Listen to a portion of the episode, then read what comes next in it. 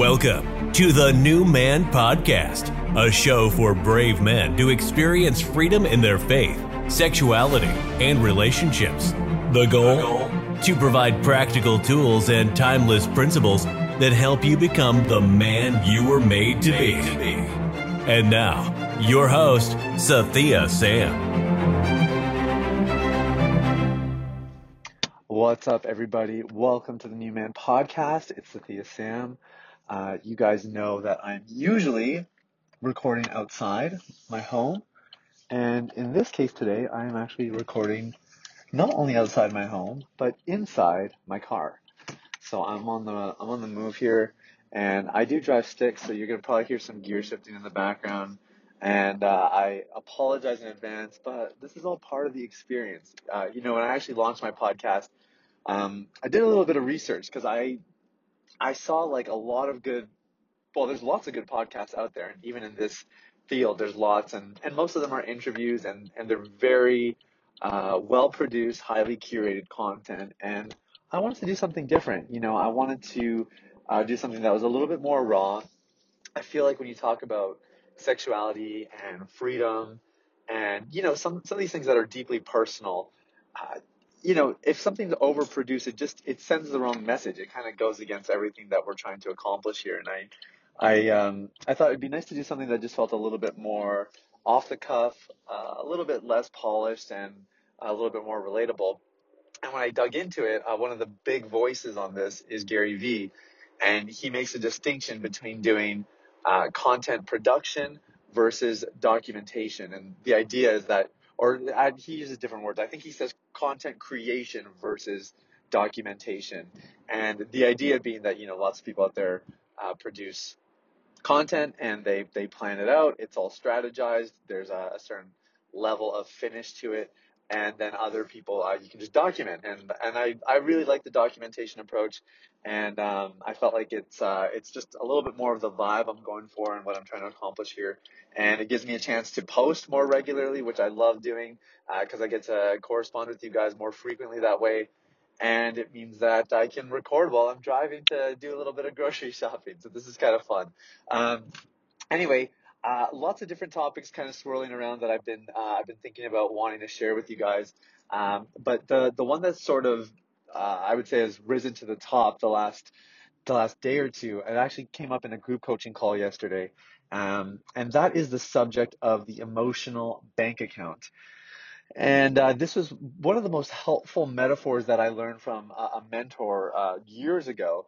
Uh, mentor's name is Chip Judd, and he's he's not necessarily a household name, but he has done quite a bit of pastoring, mentoring, and counseling to uh, people that you would know quite well, people like John and Lisa Bevere, as an example.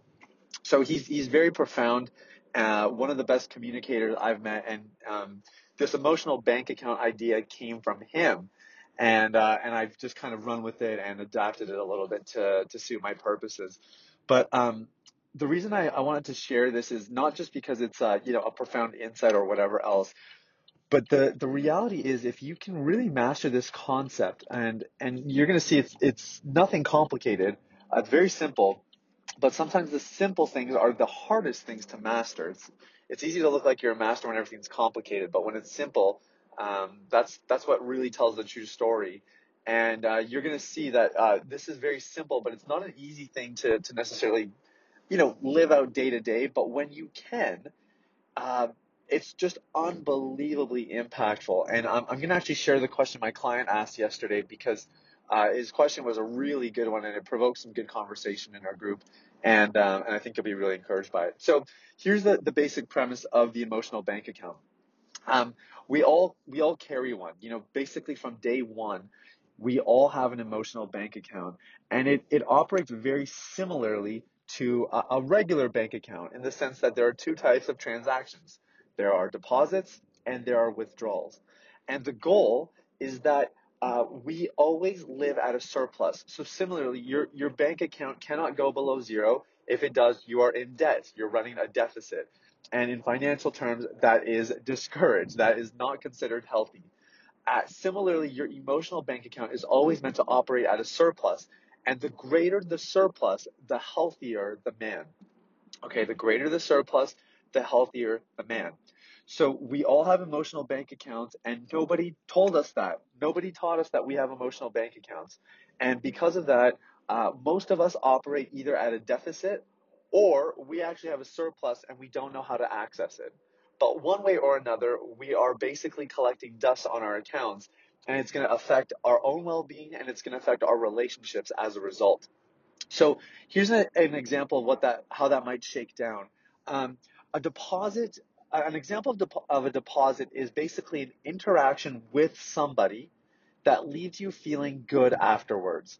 Now, it doesn't mean that they were like speaking these warm, fuzzy words over you, although that could have been part of it. They might have been encouraging you. But it's just the fact that you come away from it feeling strengthened, encouraged, feeling uh, secure, both in yourself and in the relationship. That would be a deposit. It, it adds something positive to the bank account balance, the emotional bank account balance. Um, an example of a withdrawal might be getting into an argument or uh, a boss who sort of takes out his anger on you, um, an interaction, trying to get some customer service, and nobody is really giving you what you want, and they're really rude to you. I had an uh, an um, an incident like that happen this week. So those are examples of withdrawals where after the interaction we feel like something has been lost. It, it cost us resources more than any of the resources we gain from the interaction. And look, it's not like the goal is that every single interaction you have is a deposit. That is not the goal at all. As a matter of fact, it is part of life to have experiences that feel like withdrawals. This is the nature of being in relationship with other people, whether it's colleagues, family, friends, or whatever else it might be. But what we want to do is we want to be really good bookkeepers of our emotional bank accounts. We, we want to get really good at paying attention to what is going on with the accounts and ensuring that we are at a surplus as much as possible, if not all the time. And that in the moments where we catch ourselves in a deficit, so that might be, it might not be that you had one bad interaction because, you know, if you're a reasonably healthy person, one bad interaction is not going to be that big of an issue. But maybe it's that you have a series of stress inducing interactions. Uh, you know, you get a tongue lashing from your boss. Uh, you and your significant other are sort of at odds with one another and maybe you're, um, you know, struggling to make ends meet and you're a bit stressed out about paying the bills. All of those things cumulatively could leave you operating at a deficit. And when you can learn to recognize, whoa, I got a lot going on here. Um, I'm starting to have those responses. We all have responses that that are just sort of innate when we're at a deficit. It might be that we have a short fuse. It might be that we get really sad. We wallow in self pity. It might be that we eat more sugar. Uh, obviously, for the sake of our purposes, it's quite likely that porn becomes a stronger lure. Um, all of these things contribute, and and they they are sort of the uh, the warning signs. They're the lights on the dashboard that you are operating at an emotional deficit.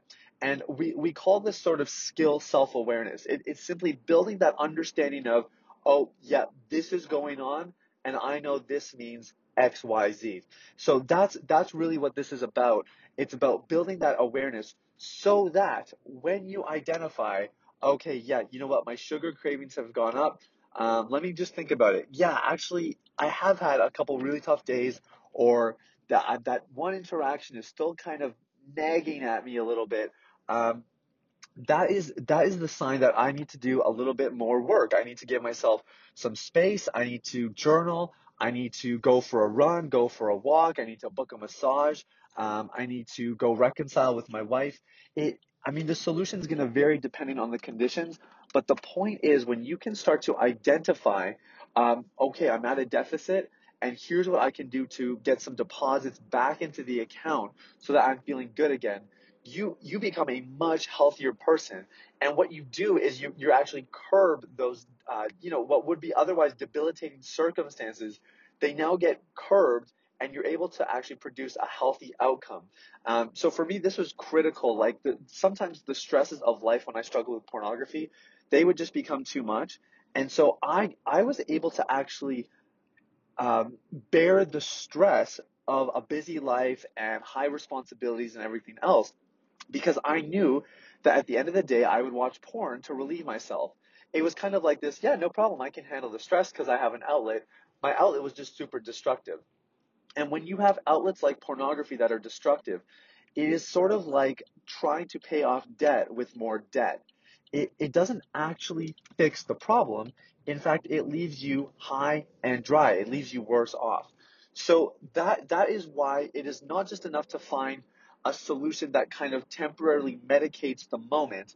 You actually need to dig deep and find healthy alternatives that legitimately deposit into your emotional bank account. Now, if you want to take this a step further, a tip that is really helpful is the five love languages. And if you dig into this, the five love languages really give you insights into uh, what is required of you to keep your emotional bank account at a surplus. So for me, I'm a quality time person and words of affirmation. So I've actually collected a document of encouraging words that people have spoken to me over the years because uh, I need that. I actually need that from time to time when I'm discouraged. I'm stressed about life. Sometimes I feel like, what am I doing here? Do I have any purpose? Am I doing the right thing? Um, those words of encouragement really help me keep a, an emotional bank account balance that is positive. And similarly, um, you know, uh, quality time is another big one. I usually block out some time for me to just be able to think, to walk, uh, whatever it might be that quality time, even with myself, is really helpful. And the amazing thing about these kinds of solutions is that they don't require another person.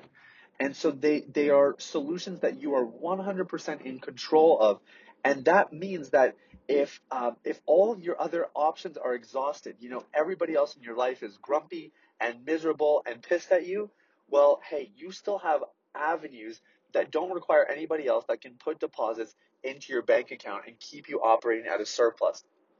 And what happens once you start to really master this and you execute this consistently, what happens is your quality of relationships improves, your thought life starts to clarify, and you become much more confident in yourself because basically what you demonstrate to yourself is that even in the most trying of circumstances, you are able to keep things under control and make healthy decisions.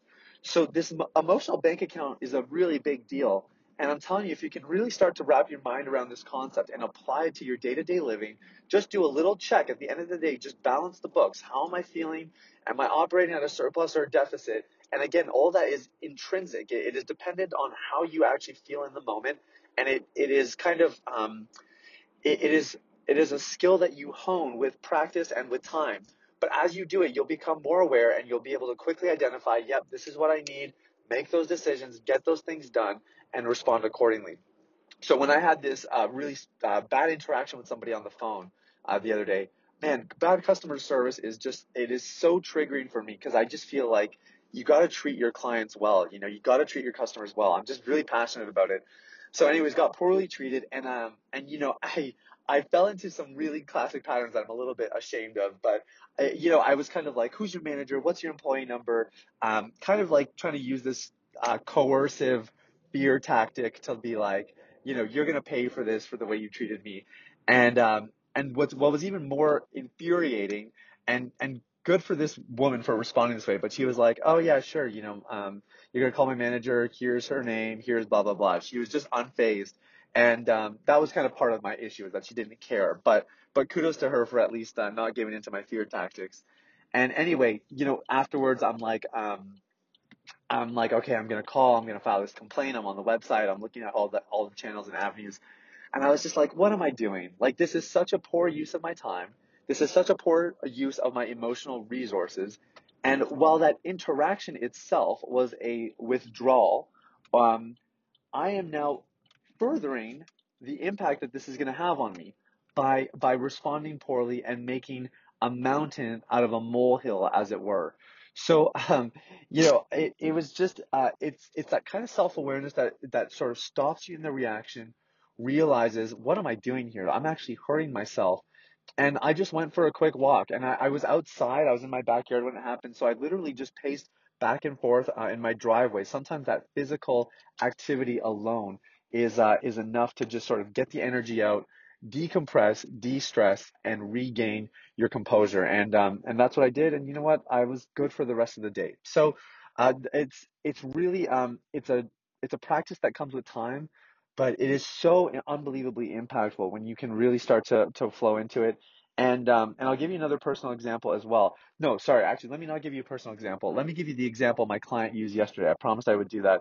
Um, my client is getting married in a couple of weeks, and um, he's doing really well actually. He's been free of porn for uh, a couple of months, and when he came to me, he was struggling, um, you know, a, a, lot more regularly. I forget the exact frequency, but he's um, he said that for him, the the biggest change has been this emotional bank account thing. Really learning to um, just to be aware of what's going on, and he said he had never really understood that before. Nobody ever taught it to him. And his question was, how do you consistently put deposits into your own emotional bank account when you're, you know, going through stressful situations and stressful circumstances? So I gave him some of the tips that I already mentioned. You know, I talked about finding those things you can do on your own. Um, and, and then I talked about the value of journaling as well, uh, because journaling is really the, um, it's the thing that yes can help you become aware of what's what's going on in the books quote unquote. It can sort of reveal are you at a surplus? Are you at a deficit? But furthermore journaling in of itself can actually put emotional deposits into your account. It can um, it can actually be a, a positive contributor because you kind of get the the stress off your shoulders by writing it out and sort of having that safe outlet so um, journaling is something i highly recommend but then uh, the other thing we talked about is uh, is the importance of confrontation. So when you are in um, some sort of conflict with with another person, the stress and the anxiety of it can be really um, it can sort of exacerbate the deficit. And so we just talked about how actually um, confrontation, even though it's a little bit scary and it's not something that any of us inherently enjoy, or maybe a very small percentage of people uh, actually uh, can can do it uh, with enjoyment. Um, confrontation is uh, is if it restores connection, and if at the end of the day it's executed well, then confrontation can actually be something that is positive for your emotional bank account. If it restores connection, it's going to ultimately be a deposit. And so that that whole concept, that's a specific example, but the concept there, or the principle, is that you can actually leverage withdrawals and use them as deposits. And so it might mean that a stressful situation, you're you're feeling overwhelmed. I can't do this. This is too much. Uh, you're you're in worst case scenario, and learning to reconceptualize, manage your thought life, talking to an advisor about it, getting some input. These are examples where you you basically turn a withdrawal into a deposit and you realize, oh, actually, this while this is stressful and it requires a bit of risk with me, the reward is going to be much more significant. Or you know, you can fill in those blanks there, but learning to leverage can really go a long way. Now, my other advice to him was uh, was similar, but it's this whole concept of confronting the uncomfortable. And so it might be, uh, you know, addressing conflict in a relationship, or it might be something else like, um, like maybe you are uh, just feeling numb emotionally, and you know you should journal, you know you should talk to somebody about it, you know that you probably need to go for a walk, and you just don't want to do it. That um, that gap that exists between what you know you should do and what you are currently doing is called discomfort. The gap is called discomfort. And we need to build bridges that make the gap more surmountable. It makes it more convenient for us to actually cross it. And one of the best things you can do is just force yourself. And this is where you have to really rise above what you feel, rise above your tendencies and your patterns, and just force yourself to do it. It's a little bit challenging at first, and um, sometimes it might mean that you know you don't feel like journaling, and that your journaling might actually be really lackluster. But it is still better that you do it because in doing it, you bridge that gap. It may not be a strong bridge, it may not be that sturdy, but it's there. And that's what matters. It bridges you from where you were to where you want to be. And as you do it with repetition, that bridge is going to get stronger, sturdier, and it's going to become easier and more convenient. So there's definitely an element of sort of exercising that willpower. And if you if, if you tell yourself, oh, I, I can't do that, Sathiya, like I know you can. Um, you make it look so easy. Uh, I'm sure your clients can do it because they're learning how to do it and you are guiding them, but I can't do it. I don't know how to do it. I just want you to know it's that thought that is stopping you and nothing else. There, there is actually a, a, a there's another thought there that you can embrace, which is that you can do it, that it is possible, and that my challenge to you is just to try it. Just try it. Confront what's uncomfortable. Give it a shot. Force yourself to do it and see what happens. And usually, as is often the case, you will get um, a positive outcome. It's not going to be, um, you know, like Handel's Messiah playing as the heavens part kind of thing, but it's going to be something that you say, yeah, actually, I do feel a little bit better. And when you get that positive outcome, even if it's just slight, it's going to reinforce it. It's going to make it more likely to repeat itself again. And you will now build a habit of leveraging those withdrawals for deposits into your emotional bank account. So I'm at my destination here. Uh, thank you guys so much for listening. Um, we'll we'll talk about this more. I really want to talk about conflict as well. That's that's something that comes up a lot, uh, handling relational conflict. So maybe that'll be our next episode. And um, hey, I hope you guys have a great day. Uh, please uh, leave a rating and a review for this. It really helps me get the word out as uh, I try to build my following here. But lots of love, and I wish you guys an amazing day. Take care. Thanks for listening to the New Man Podcast. If you enjoyed this episode and you'd like to help support the podcast, you can share it with others, post about it on social media, or leave a rating and review. To catch all the latest, please sign up for the weekly newsletter at www.sathiyasam.com or follow on Instagram at Sathia Me Sam. Thanks again and see you next time.